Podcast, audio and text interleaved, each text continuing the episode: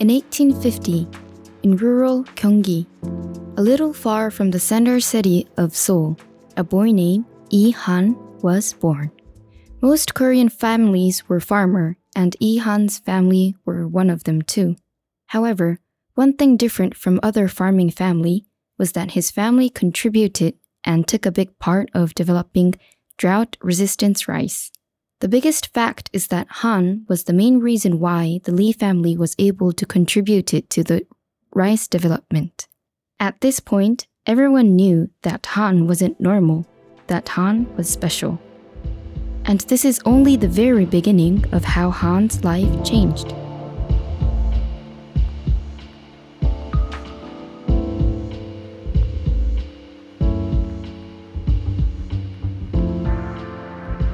Mister Perk was a lawyer who had a strong sense of justice and was trusted by everyone. As a husband of his beloved wife and a father of his unborn child, he was just about to step off into the hopeful future. One day, Mister Perk was asked by a high-ranking official to cover up an incident involving his son. Mister Perk refused the request and exposed the whole picture of the case to the light of day. As a result, Mister Perk invoked the wrath of a high-ranking official. One day, when he returned home, he found his wife brutally murdered by someone. With no time to grieve the loss of his wife, Mister Perk was arrested on suspicion of murdering his wife. Although the case was dropped for lack of evidence, the rumors of the case were enough to destroy his career. Losing his family and job, Mister Perk secluded himself from society and lived out his retirement. Years later, when he was wandering around the market, a rice seller talked to him. As the rice seller offered him a sample of new rice, he tried it and it was very delicious. The price and quality of the rice were so good as if they were not affected by the drought, which had been a serious problem for farmers in recent years. Interested in the rice, Mister Perk thought that this could be a huge business opportunity. Mister Perk asked the rice seller who produced this rice, and he discovered that the rice producer was the Lee family, who lived in Gyeonggi province.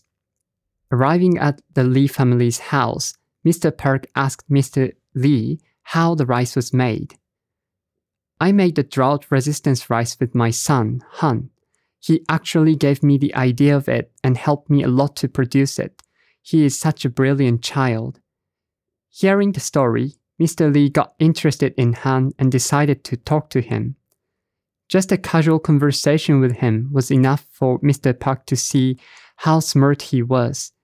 Not only did Mister Park want Han as his successor, but he did not want him to waste his talent in a farmhouse. So Mister Park asked Mister Lee to bring Han into the Park family. At first, Mister Park was surprised at his proposal, but considering that Han was the third child of the Lee family and that this could be an unprecedented opportunity for Han and the Lee family to elevate their status, Mister Lee agreed to let Mister Park take Han. Though Missus Lee strongly opposed this proposal and pleaded tearfully with him not to take her child away, she could not change Mister Lee's decision. A few days later, Han left Gyeonggi province with Mister Lee for Seoul. Yi Han was fascinated and terrified by the offer of leaving his family for a long period.